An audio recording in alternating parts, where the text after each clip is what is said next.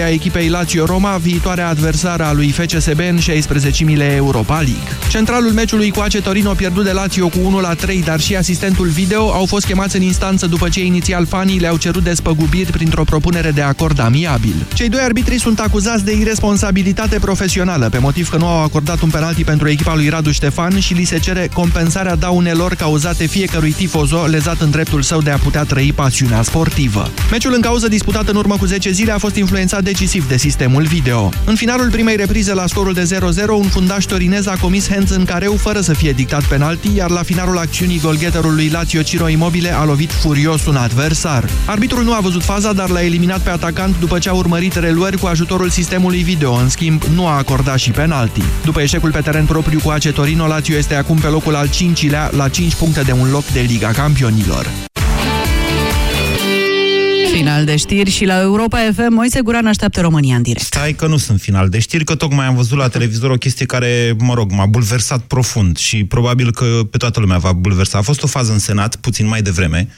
Deja televiziunile, unele dintre ele, că altele, sigur, n-au pentru așa ceva, o dau în buclă, pentru că a fost surprinsă de camerele de televiziune. Un senator PSD, nu îi dau numele că nu sunt sigur că ăla e, deși sunt convins în proporție de 90%, a tras-o să-i ureze cele bune de Crăciun, a tras-o de mână pe o fată de la USR, senatoare și ea, Florina Presadă, a pupat-o și a înjurat-o la ureche, așa, tandru. Mă rog, faza a fost surprinsă de camerele de televiziune, a fost auzită deși de toți cei din jur.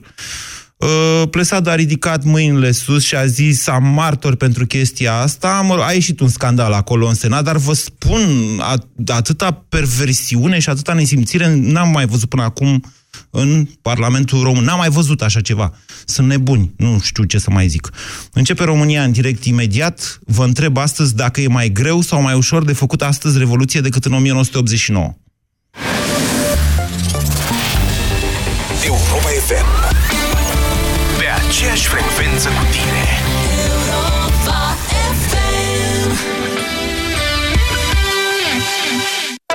Informația este peste tot. A fost una din cele mai mari personalități ale României. O pierdere personală și o pierdere pentru întreaga națiune. Țara asta nu e pe persoană fizică. Nu fac altceva decât să funcționeze ca și casă de avocatură personală. Atâta aminte avem, asta am făcut din Parlament. Dar informația are sens doar pusă în context. Ascultă Europa FM. Ascultă știrile care contează.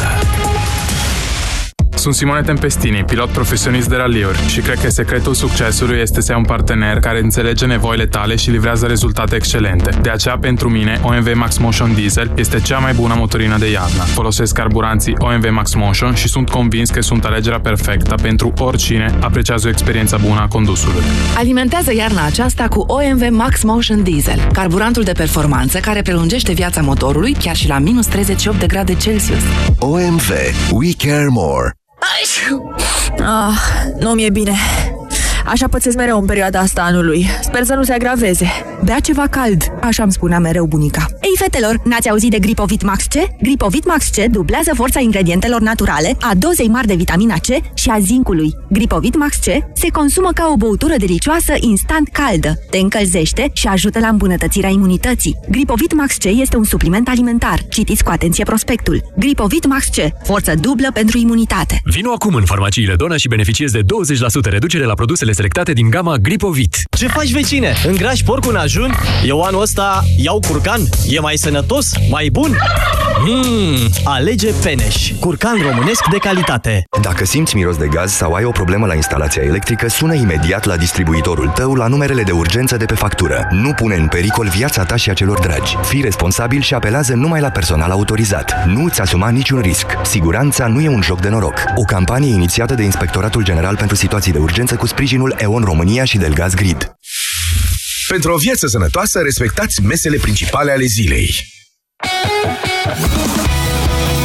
Europa FM.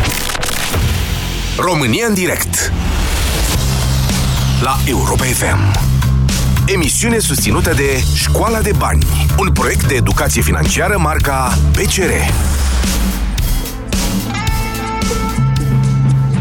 A fost ora 21. Buletin de știri. București. A început la Timișoara printr-o demonstrație pașnică, reprimată brutal de către autorități prin forțele de securitate, revoluția românilor s-a întins rapid în întreaga țară. Armata a trecut de partea populației.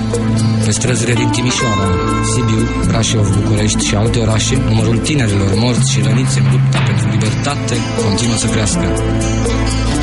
Doamne, vino, Doamne, să vezi ce-a mai rămas din oameni. Doamne, vino, Doamne, să vezi ce-a mai rămas din oameni. Cam asta era spiritul. Și triste, acasă mă gândesc și doar ca să înțelegeți, nu este nici cuvincios, nici potrivit, nici măcar adevărat să ne bate în joc astăzi de Revoluția din 1989, spunând că a fost o lovitură de stat. Istoricii au documentat patru lovituri de stat în decembrie 1989. Da, imediat după ce cuplul Ceaușescu a decolat de pe clădirea CC-ului, adică în câteva minute după timpul de atunci, astăzi suntem în 21 decembrie, sigur că un complex politico-militar, cum zice parchetul, a preluat puterea, au încercat și alții să preia puterea. Puterea s-a plimbat între sediul eliberat al Comitetului Central al Partidului Comunist Român, Televiziunea Română, Ministerul Apărării și așa mai departe. Dar nu trebuie să uităm o secundă că în 16 decembrie 1989, la Timișoara a pornit o revoltă populară, care a fost reprimată în sânge. Că la București, pe 21 decembrie 1989, după mitingul convocat de Nicolae Ceaușescu pentru susținerea lui proprie, indiferent că au fost sau nu speriați de cineva, manipulați de cineva, oamenii din piață, o parte a lor, nu toți, oamenii din piață s-au regrupat la universitate în fața Intercontinentalului ca să-i vadă jurnaliștii străini care acolo erau cazați și puteau transmite mai departe. România era o țară închisă, puțin înțeleg astăzi acest concept. România era un lagăr.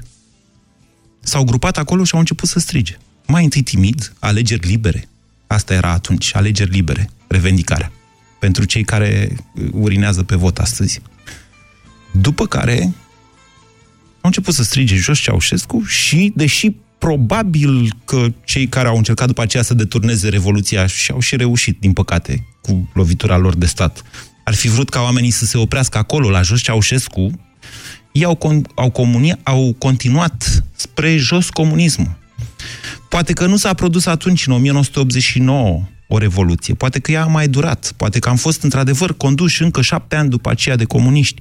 Dar ea s-a produs și a început atunci, în decembrie 1989. Poate că cei mai mulți morți au fost, aproape 1000, mai țineți minte? 1000 de morți, vorbim așa de cifre, adică 1000 de morți români, da? S-au produs după fuga lui Nicolae Ceaușescu pentru a justifica preluarea puterii de către complexul politico-militar. Încă nu știm cu certitudine, deoarece parchetul, iată, după 28 de ani, autoritățile din România încearcă să înțeleagă ce ne-a lovit atunci. Astea sunt lucruri care, sigur, trebuie să ajungă mai devreme sau mai târziu în fața judecătorilor. Infracțiunile de genocid nu se prescriu niciodată. Cum ne-o fi norocul? Astăzi, iată, suntem într-o situație, colegii de la știri îmi dau informația pe care nu aveam mai devreme, este vorba de senatorul PSD de Constanța, Liviu Brăiluiu, care se vede, o să vedeți și noastră la televizor dacă n-ați văzut deja, deci are 53 de ani, e un om cu părul alb, așa, ca să știți și dumneavoastră, a tras-o de mână să o pupe de Crăciun pe Florina Presadă de la USR, să-i ureze toate cele și a urat o chestie de se vede la televizor ce i-a urat. Nu știu cum să vă spun. Nu știu cum a rezistat. Adică mă mir că nu l-a pognit fata aia, vă spun sincer. Nu sunt adeptul violenței sub nicio formă, din contră. Însă ce a făcut acest, nu știu cum să-i spun, interlop, că asta, la asta asistăm în momentul de față, a fost pur și simplu o agresiune. o agresiune. Din nefericire pentru el, camerele de televiziune l-au văzut, așa că poate să-l vadă și constanțenii și restul românilor mai departe. Ceea ce trăim astăzi este un asalt asupra statului de drept, care s-a instaurat, da, greu în România, foarte greu, nici măcar atunci, după 7 ani de comunism. Foarte greu. Sub presiunea Uniunii Europene, care a venit și a zis, vedeți, Constituția voastră nu-i completă, va trebui să dați independență și procurorilor ca să aveți o justiție completă. Ceea ce se întâmplă în momentul de față este un asalt, o contrarevoluție, dacă vreți așa. Oamenii se strâng greu, avem un an de zile de când ieșim în piață și vrem și noi, vrem să mergem mai departe pe acest drum. Unii dintre noi, alții nu. Dar ce credeți, că în 89 toți au ieșit în stradă? Mulțimile alea de oameni pe care le vedeți dumneavoastră la televizor au ieșit după fuga lui Ceaușescu, nu înainte. E adevărat, pentru unii s-a dovedit asta fatal, că nu știau ce aveau în cap mai care vreau să justifice revoluții de stat cu morți mulți. Dar... Deci, până n-a fugit Ceaușescu în 21 decembrie, acolo nu au fost foarte mulți, au fost câteva sute, poate câteva mii, cel mult câteva mii de oameni care au ieșit în stradă, în fața tancurilor. Poate de la Ministerul Apărării s-a dat ordin să-i lasă să se urce pe tancuri. Aceste lucruri sunt documentate istoric, să știți. Și cei care au avut curiozitatea le-au putut afla încă din anii 90, după încheierea investigației Comisiei Sândulescu, așa s-a numit, a Parlamentului României. Cele mai multe lucruri s-au aflat atunci. Altele au ieșit la iveală pe măsură ce vremea a trecut, pe măsură ce autoritățile au mai investigat una alta, pe măsură ce Victor Atanasie Stănculescu, buricul Revoluției, putem să-i spunem așa, a început să mai vorbească și el. Asta e. Vă întreb astăzi, doamnelor și domnilor, dacă astăzi este mai ușor sau mai greu de făcut o revoluție. Astăzi trăim într-o democrație. Astăzi nu mai sunt taburi pe stradă, sunt jandarmi cu cai. Și astăzi nu vrem să facem lucruri violente. Vrem să schimbăm lucrurile pașnic cu instituții democratice. Democratice. Asta înseamnă fără violență. 0372069599 este numărul de telefon la care vă invit să sunați în acest moment. Bună ziua, Florin! Bună ziua! Vă ascultăm! Mă bucur că am intrat în direct cu dumneavoastră și aș vrea să spun că e mult mai ușor să facem revoluție, dar ne ține pe marea majoritate a românilor în casă posibilitatea de a ne cumpăra din supermarket ceea ce dorim ca să mâncăm. Deci stomacul, în defavoarea libertății, ne ține acasă. Suntem comozi, stăm liniștiți și ni se pare că ni se va întâmpla nimic rău nouă. Dar ni se va întâmpla și ni se întâmplă deja, nu că ni se va întâmpla. Doar numărul mare de oameni ieșiți în stradă îi va da înapoi. Altfel, nici o șansă. Deci astăzi și este Iohannis mai ușor de făcut o revoluție. Mult mai puternic, și Iohannis ar fi mult mai puternic și ar lua atitudine mult mai agresivă dacă ar vedea o mulțime în stradă. Așa că toți românii care mă aud, eu sunt din Timișoara și am participat personal la Revoluție și știu ce înseamnă să te lupți și să tragă lângă tine și să pice lângă tine oameni pentru libertate și astăzi nu trebuie să ne luptăm cu arme și cu gloanțe și stăm în casă ca niște nesimțiți lași. De ce trebuie să ne mulțumim cu nimic? Adică numai dacă avem pus stomacul la punct, atunci suntem mulțumiți, atâta ne trebuie. Asta înseamnă democrație, să avem ce pune pe masă. E greu de luptat. Cel mai greu de luptat este cu mamiferul din noi, cum spunea foarte bine cineva. 0372069599. Marius, bună ziua! Bună ziua! Vă ascultăm. Emoționant, cumva, mesajul domnului dinainte, mai ales dacă spunea că a participat la Revoluție. Eu la vremea respectivă aveam 9 ani, deci nu prea știu mare lucru, atâta doar... puțin. Cred că din punct de vedere logistic sau, mă rog, al accesului la informație și la mijloace este mai ușor. Doar că este mai ușor doar pentru acea categorie a României, dintre cele două pe care le avem, care este mai conștientă și are puterea de a discerne cumva și de a face ceva. E adevărat că stomacul, într-adevăr, ne împiedică de multe ori să avem atitudine, însă cred că este ceva mai ușor. Dar vreau să vă întreb pe dumneavoastră, ce putem face noi în situația în care demonstrăm, ieșim la proteste, facem tot ce ține de atitudinea neviolentă, cum spuneați dumneavoastră. Da. Și cineva nu o să ne bage în seamă, orice ar fi, trec legile astea, se duc mai departe. Ce putem face noi aceștia care credem că suntem puțin mai conștienți? N-avem ce, nu-i așa? Marius, n-avem ce. Păi nu știu, eu vă întreb. Eu momentan... Eu cred că nu trebuie să facem mai mult de atâta. Și mă bazez pe adevăruri statistice. Uitați-vă înapoi din, nu știu, 2012 încoace, dar puteți să vă uitați și din 89 încoace, cred că e la fel. Spuneți-mi noastră în ce situație ieșirile în stradă, nu, în ce situație mișcările de stradă n-au câștigat. Ia, aveți un exemplu de acest fel? Cred că nu am să vă dau un exemplu. Da. Nu cred că am. Singurele ieșiri în stradă care nu au câștigat, dar acolo n-a fost vorba de ieșiri în stradă, a fost vorba, așteptăm și acestea într-o zi să ni le lămurim. A fost vorba de niște lovituri de stat pur și simplu, au fost mineriadele din 1998 și 1999. Începutul lui 1999, când Miron Cozma pleca cu minerii spre București. Mă rog, în prima fază a avut mulți mineri după el, după aia mai puțin mineri, iar forțele de ordine l-au arestat. 0372069599, bună ziua, Grigore! Bună ziua, Moise, mulțumesc pentru invitație, felicitări pentru emisiune. După părerea mea, este mai greu să facem acum o revoluție, pentru că, spre deosebire de 1989, atunci oamenii aveau un singur dinamic comun și exista o coeziune de opinii între oameni. Era bine identificat, adică în persoana lui Ceaușescu. Exact. Acum, dacă s-ar declanșa o revoluție similară cu cea din 89, primii care vor lupta împotriva ei sunt cei care sunt asistați de către sistem. Și, după părerea mea, o revoluție în ziua de azi... Stați, Grigore, să știți că și înainte de 1989 exista o parte a populației care era avantajată de sistem și care chiar a luptat. Adică a scos mitralierele. Exista un astfel de plan. Sunt absolut de acord cu ce spui tu, numai că erau foarte puțini, acum sunt foarte mulți. După părerea mea, o revoluție acum se va transforma în război civil în câteva zile, imediat. Cred că avem o noțiune totuși diferită asupra termenului revoluție. Eu prin revoluție înțeleg schimbare. Asta înțeleg eu. Deci... În cazul acesta, singura variantă pe care o avem este să luptăm cu mijloacele pe care le avem la dispoziție. Manifestații de stradă și așa mai departe. E singura variantă.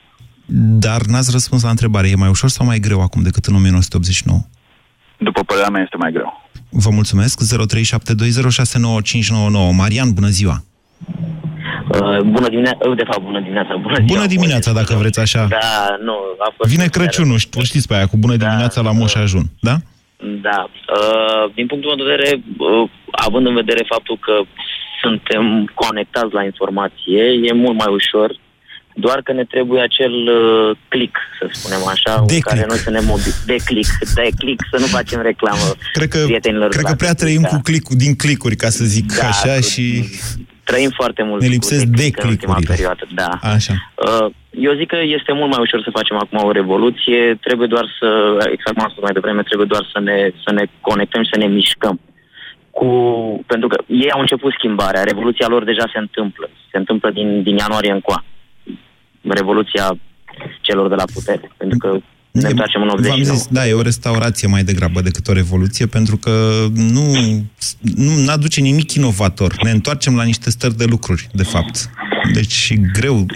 Nu neapărat o restaurație comunistă. Eu, nici pe stradă, să știți că nu stric pe aia cu jos comuniștii când mai ies la câte un protest. Nu stric pentru că ea este inexactă. Oamenii ăștia care sunt acum și fac lucruri sunt în mod evident un grup infracțional. Ei se apropie ca manifestări, nici măcar fasciști nu sunt. Am încercat să explic și acest lucru, deși uneori încearcă să se ducă către un soi de fascism așa mai degrabă mimetic. 0372069599. Emanuel, bună ziua! Bună ziua, Moise, și mulțumesc pentru șansa acordată de a-mi face opinia exprimată. Auzită, da. Poftiți, Emanuel. Da. Spre deosebire de interlocutorii mei de dinainte, părerea mea e că este infinit mai greu să facem o revoluție acum. Da. Răspund și de ce. Uite, chiar mă gândeam în timp ce îi ascultam pe cei dinainte. Imaginează-ți doar așa, în rush hour, când stăm bară la bară cu toții, și îndurăm acești ani de după Revoluție, în care nu s-a făcut mai nimic pentru cetățean, la modul infrastructură și altele.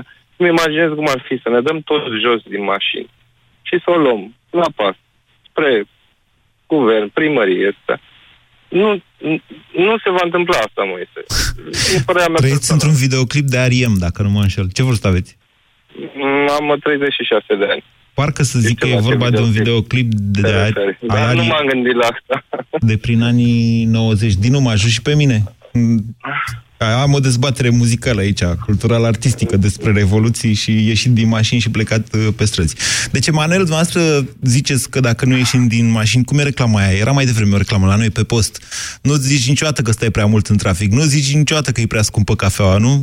Mintea ta zice că nu e 13 lei prea mult sau cum era, în fine, reclama respectivă. Ziceți că dacă nu facem asta, deci e greu să facem vreo revoluție, deoarece ne-am obișnuit și stăm așa. Vreau să spun că problema reală și de fapt este că în anii aceștia de după Revoluție mi s-a dat puțin câte puțin. Știi că românul este un popor care se mulțumește cu puțin și masele au suficient puțin încât să nu iasă în stradă. Suficient puțin încât la tot ce se întâmplă în politicul românesc de astăzi, și nu mă refer, pot să mă refer la exemplu tot de mai devreme. Da? Da. Nu este. Nu este. Dar nu a fost vorba și nu este în momentul ăsta vorba despre dacă ți-e foame sau nu ți-e foame. Toată revoluția din acest an a fost despre niște principii. Nici în februarie n-a ieșit nimeni că aveau puțin sau aveau mult sau că erau săraci sau că erau corporatiști sau... Lumea a ieșit pentru un principiu în stradă. Da, dar ești puțin și acești puțini nu au nicio șansă. Uite-te în Grecia, au ieșit 2 milioane și tot nu prea au șanse. Da? Dar nici măcar 100.000 nu putem să adunăm. Tot Facebook-ul și toate like-urile și share-urile și mă întreb câte sunt spre o mișcare de genul. Câți își dau interesul? Câți și-a dorit chestia? Asta este marea întrebare. Bine, Emanuel, vă las cu întrebările dumneavoastră. Vă pasă, asta e clar. Știți, e o vreme în care îți tot pui întrebări, ele fac presiune asupra ta, poate ajungi prizonierul lor.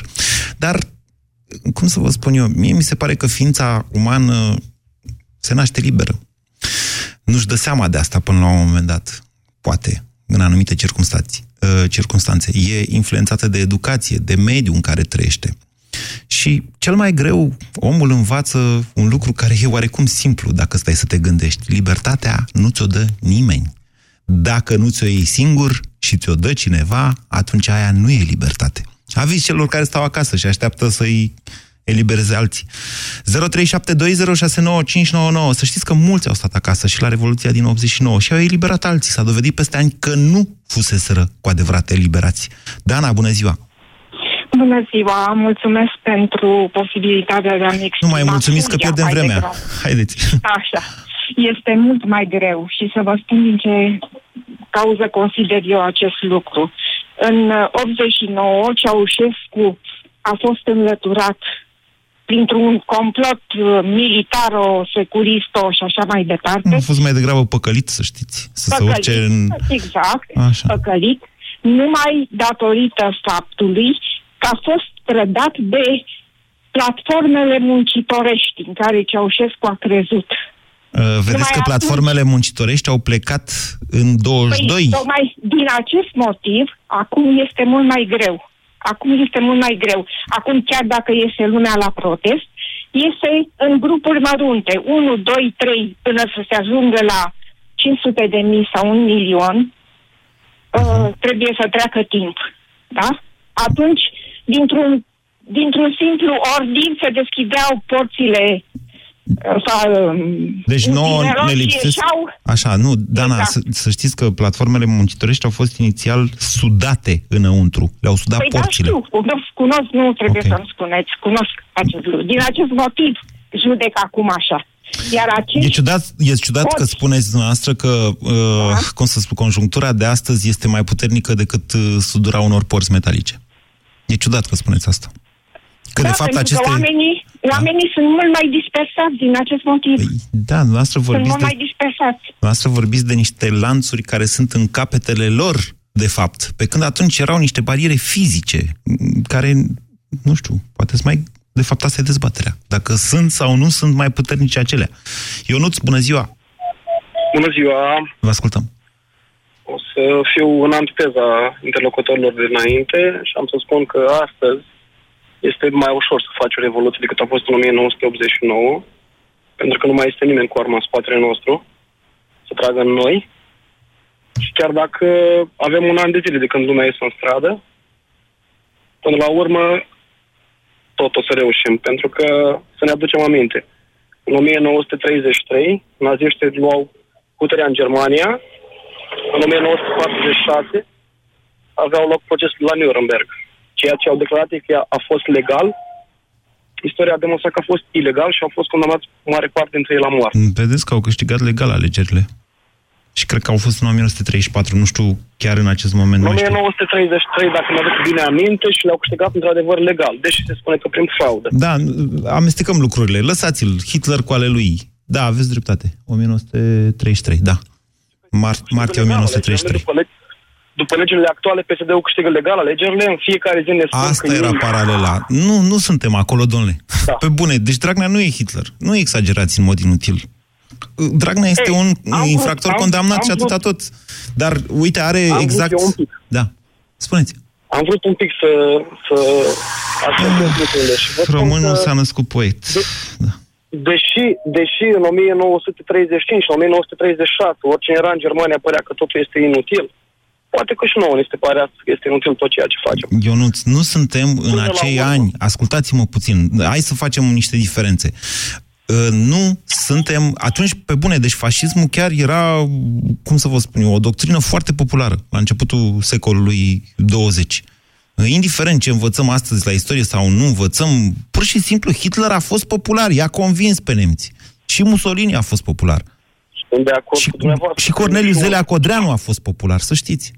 Deci, indiferent ce vi se spune la istorie, ăsta e adevărul. Așa s-a întâmplat. Popoarele mai și greșesc uneori. Istoria ne duce astfel de greșeli în fundături, la milioane sau zeci de milioane de morți. În punctul meu de vedere, și îmi cer scuze că vorbesc peste dumneavoastră, și noi am făcut o greșeală anul trecut. Om fi făcut, dar acum... Da, domnule, dar nu... Ionuț, eu vă întreb în felul următor. Acest cântec de jale pe care... Că ăsta a fost discursul dumneavoastră până acum. Un cântec de jale. Nu reprezintă, de fapt, o scuză pe care vă oferiți singur pe bune, Dragnea, Hitler? Nu, din contra. Fac paralela asta pentru că până și Hitler a fost învins de istorie, nici Dragnea nu o să aibă soartă mai dulce și cu acoliții lui. Da. Nu este inutil să ieșim în stradă, nu este inutil să continuăm ceea ce am început. Nu mi-am propus sub nicio formă să fac astăzi cu dumneavoastră o dezbatere cu blesteme și nici chiar cu astfel de comparații. Pe bune, în afară de mustață care nici măcar n-arată la fel, Dragnea n-are absolut nimic în comun cu Hitler din punctul meu de vedere. România în direct, la Europa FM. Te ascultăm. 0372069599. Vă întreb dacă astăzi e mai ușor sau mai greu de făcut o revoluție decât a fost în 1989. Precizez, ca să înțeleagă toată lumea. Prin revoluție nu înțeleg mișcare violentă de stradă. Înțeleg schimbare la nivelul națiunii, schimbare a cursului unei națiuni. Asta s-a întâmplat, poate nu chiar în 1989, dar atunci a început, din punctul meu de vedere. Cristi, bună ziua! Bună ziua, Moise! Vă ascultăm! Mă bucur să te aud. Am ascultat cu interes foarte multe lucruri interesante. Sunt un om care citește, dar care pune și întrebări. Marea majoritate a știrilor, că 90% le citesc, nu mă uit la televizor. Întreb și eu, că sunt adeptul în totalitatea ideii de schimbare. Mai exact, ce anume să schimbăm? Adică mai exact. Pentru că... Cursul istoriei, am zis eu. Fiecare din cei care au vorbit mai devreme se refereau, să zicem, într-o proporție de 20% la același lucru, la care bănuiesc eu. Dar fiecare spunea altceva. Cred că ai spus foarte bine ce ai spus legat de perioada lui Hitler. Atunci a fost un context total diferit și chiar a fost o doctrină populară. E cu totul diferit astăzi. Cred că s-a învățat din greșelile istoriei și au învățat toți. Nu, eu cred că nu am învățat din... Eu cred că prăbușirea educației națiunii lor, nu numai a noastră, deci, la... așa, România duce... România n-a fost niciodată educată, Moise. Niciodată. Dacă privim lucrurile obiectiv, eu sunt absolut de acord cu revoluția, cu schimbarea. Dar însă întreb sincer, ca un om care voi ieși în stradă dacă mi se răspunde corect și concret la întrebarea aceasta. Ce să schimb? Știi câte lucruri sunt de schimbat în țara asta? Păi nu, v-am spus... Hai pe bune, nu enunțați chestii. Mă întrebați pe mine, eu v-am zis cursul istoriei. Da. Cursul istoriei noastre în momentul de față este ieșirea din Uniunea Europeană. subiect și predicat. Ce anume să schimbăm? Păi nu v-am zis? Tocmai v-am zis. Exact. Bine, ascultați-mă puțin. Deci cursul, după, văd o altă dezbatere. Nu, mă simt... Ies în stradă mâine. Cristi, nu vreți să mă ascultați deloc. Vă e frică de un răspuns? Vă pun o întrebare foarte concretă. Am întrebat, nu mi-e frică. Ascultați-mă puțin.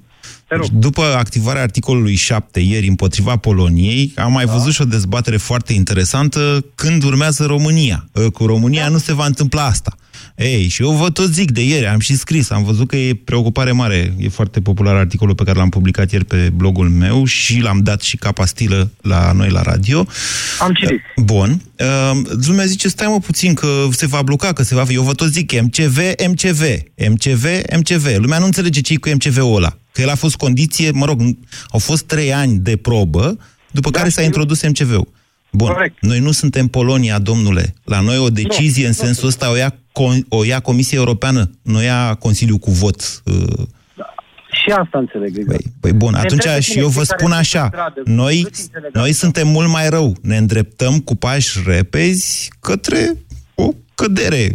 Știi care e soluția? O revoluție. Dar știi unde se face revoluția într-o democrație? Bun. Se face la vot. Puțin din oamenii ăia care sunt de acord cu dumneavoastră. Nu, sunt de acord cu dumneavoastră, dar acum răspundeți și mie la întrebare că mi-ați promis. Am înțeles acum exact la ce te referi. Așa, ia ziceți dumneavoastră. Ia. E un risc, într-adevăr. Așa. Dar riscul are pârghii să fie controlat. Pârghii pe care nu cred că strada le rezolvă. Sigur că are. Nu știu ce înseamnă articolul 7, spun sigur. Sigur că are pârghii, da, democratice, v-am și spus. Ele sunt cele mai multe dintre ele în momentul de față în mâna președintelui. Așteptăm cu emoție și îngrijorare să vedem ce va face domnul Klaus Iohannis.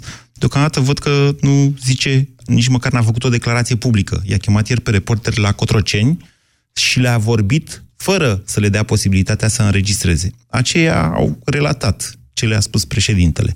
De ce? Nu știu. Mă aștept să urmeze niște evenimente importante pentru țară. Alex, bună ziua! L-am ținut prea mult pe Alex pe fir. Îmi cer scuze, Alex. Robert, bună ziua! Și pe Robert. Marius, bună ziua! Bună ziua, bună ziua! Vă mulțumesc că n-ați închis și dumneavoastră. N-am închis, din păcate. Am mai vrut și cu alte ocazii să intru în direct cu dumneavoastră. Am 43 de ani. Da. Am trăit revoluția. La 16 ani, că și-am tot 43. Și la, da, mulțumesc la fel, mult înainte. Și la propriu și la figurat. Verișorul meu a fost împușcat la 5 cm de mine. Așa. Emoțiile mari. Dar eu spun că dacă lumea s-ar deștepta un picuț și ar ieși în stradă ca și în 89, eu zic că s-ar putea face mult mai ușor o revoluție acum, față de atunci. Deci, părerea mea, se poate face, dar oamenii nu mai sunt. Ne-am înrăit ca nație, nu știu. E părerea mea, ne-am înrăit. Ne-am înrăit? Da, ne-am înrăit ca nație. Nu mai suntem cei care eram înainte. Nu știu, vreau să spun, de Crăciun ieșeam afară, vecinii, și dădeam noroc. Cu un pahar de vin, cu un pahar de eu știu. Acum, în schimb, ne ascundem toți în casă. Da. Să nu ne vadă vecinii. Ăsta e adevărul. Nu peste tot. Marius, dar ia spuneți-mi o chestie. În 89, dumneavoastră, aveați vin, aveați porc, aveați ce mânca? Noi la Timișoara, da, pot să spun că da. De ce? Era continuu, aproape. Da. Nu, da. Tatăl meu fiind constructor, lucra și în particular. Și atunci era negoțul ăla, o mână spală pe alta. Eu îți zugrăvesc, tu mi-aduci un salam, da. Mama mea lucra la Vicola, era un pui, erau altele. Da, Marius, mulți au tăiat porcul în 1989 și au văzut de ale lor, iar alții nu au mai tăiat porcul, au ieșit în stradă și au văzut de ale primilor, cum ar veni. Adică au avut grijă și de cei care au tăiat porcul. 0372069599, mai avem timp? Răzvan, bună ziua! Bună ziua, domnul Guran! Eu sunt născut în 91, deci nu pot să zic că știu ce s-a întâmplat în 89 personal, să suport acolo sau toate cele. Doar auzind discuția și domnul de dinainte, domnul Marius, mențiunea pe care a făcut-o referitor la cum ne comportăm cu cei din jurul nostru. Adevărata revoluție, eu zic că stă acolo. Pe internet, oricât am vrea, citisem recent un studiu care arăta, era referitor la campania din America. Toate știrile pro-Clinton sau anti-Trump ajungeau doar în cercul de oameni care erau pro-Clinton sau invers. Nu putem spune că putem ajunge la oameni prin Facebook, pentru că toți vom ști știrile pe care ne interesează sau cu care suntem de acord și vom refuza complet să ascultăm și alte opinii. Puterea algoritmilor, da. Ok, asta e altă... E bine. Deci, de ce spuneți că este astăzi mai ușor de făcut o revoluție decât atunci? Eu zic că nu pot pune în termen de egalitate revoluția de atunci cu ce revoluție ar fi necesară acum. Spun doar că avem atâtea unelte la dispoziție, dar nu știm să le folosim. Poate avem oameni mai educați și mai pregătiți, dar iarăși nu îi folosim. Și ajungem într-o situație în care pur și simplu nu știu ce să mai fac personal. Am 26 de ani și mă gândesc ce se întâmplă cu țara asta, unde ajungem, ce putem face și ies la proteste, sunt acolo, sunt în mulțime și mă gândesc când îi văd pe aceiași oameni care sunt lângă mine 5 minute mai târziu, cum se comportă cu cei din jurul lor în momentul în care au ieșit din cadrul respectiv, nu pot să zic că am un gram de speranță. Hey, Răzvan, datele demografice din 89 sunt poate diferite decât cele de acum, inclusiv la nivelul structurii educaționale a populației. Să nu vă imaginați însă că oamenii știau foarte multe atunci despre democrație sau despre economie. Am auzit de un studiu pe care îl caut cu disperare de vreo săptămână și ceva, care pleacă de la premisa că România era politehnizată și din cauza asta românii nu se răsculau. Abia aștept să-l citesc. Poate o să vă și scriu despre el. Andrei, bună ziua! Vă salut, vă ascult în fiecare zi, n-am mai auzit noi. Da? Părerea mea privind tema de astăzi este că este mult mai greu să faci revoluția astăzi. Revoluția din 89 lumea era mai unită și aveau mai puțin de pierdut, iar acum sunt foarte mulți care se complac în situație. Și cam atât. Și credeți că atunci nu erau mulți care se complăceau în situație? Populația de acum ce să vă zic, se complăceau și atunci, dar erau mai uniți, situația era alta, într-adevăr, dar acum, dacă mergem acum în 5 supermarketuri și hipermarketuri sunt pline, dar diseară sau oricând la o manifestație acele persoane nu vin. Asta e o lipsă de interes pentru viitorul țării și o comoditate. Da, n-aș da cu piatra în nimeni. Eu vă spun doar atât că sunt oameni care locul lor este acolo, în mall, în supermarket. Nu trebuie neapărat să fie condamnați. Ca și cum... Adică nu... Și dacă vorbiți cu ei și le spuneți aceste lucruri, pur și simplu nu înțeleg. Adică nici... Dar asta nu înseamnă că trebuie să fie condamnați. Eu am astfel de prieteni cu care vorbesc în fiecare zi. Și întreb, dar pe tine nu te interesează? Nu, se uită ciudat. Adică nu, chiar nu. Nu și nu. Ok, bine, asta este. Asta nu-i face neoameni sau suboameni. De aceea, cred că ar fi mai bine să nu-i mai acuzați. Fiecare dintre noi conștientizează într-o măsură mai mare sau mai mică momentul. Asta e. Teodor, bună ziua! Alo, bună ziua tuturor! Vă ascultăm. Două lucruri vreau să spun. Deci, nouă ca națiune, după 89, s-a distrus în mod sistematic simțul civic, care și așa era... Cine ni s-a distrus, domnule? Cine ni s-a distrus? Nu, deci nu s-a insuflat un simț civic, educație, la școală, nimica. Cine? Okay. Cum să spun, sistemul. Sistemul care s-a preluat a venit după Ceaușescu. Și normal acum este foarte greu ca persoanele să înțeleagă lucrurile importante și să acționeze. Ce de persoane? Deci toți. De ce toți? Dumneavoastră credeți că revoluția se face cu toți? Eu vă spun în felul următor, că întotdeauna sunt... Două secunde să vorbesc și după aceea vorbim și noastră.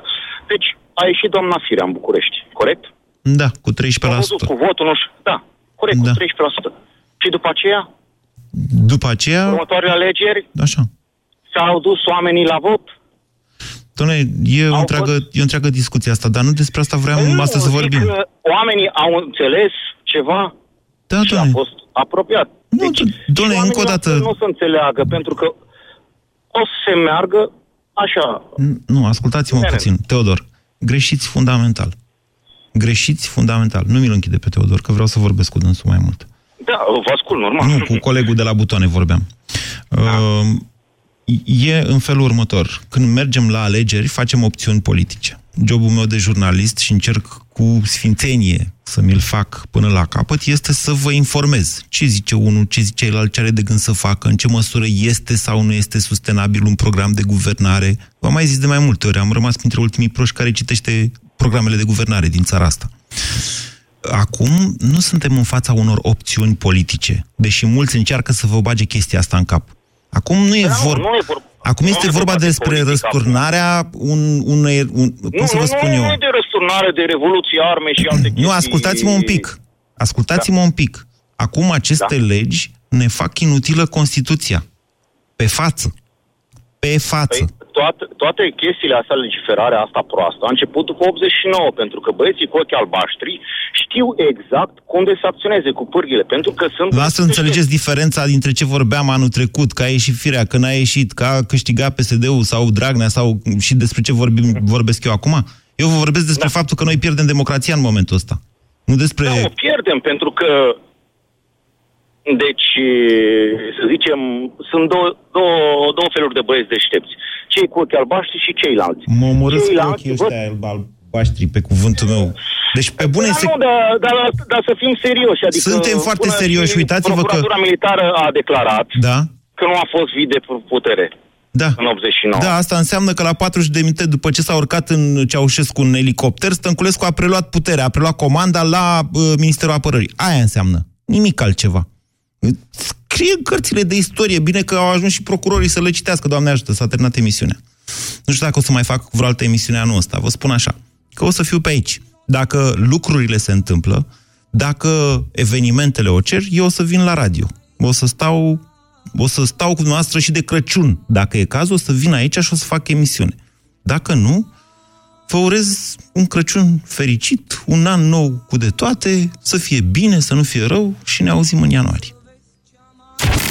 BCR ți-a prezentat România în direct la Europa FM și te invită să asculți în continuare sfatul de educație financiară din Școala de Bani.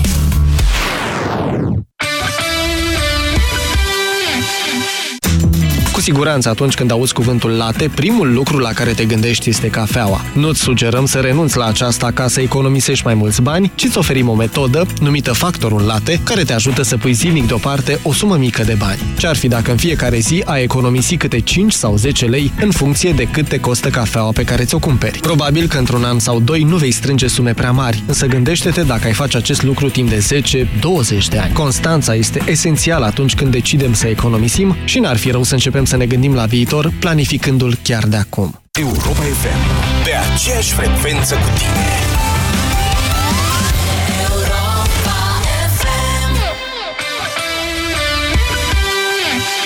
Trei firme anonime de apartament cu doar câțiva angajați au primit contractul de construire pentru centura orașului Comarnic.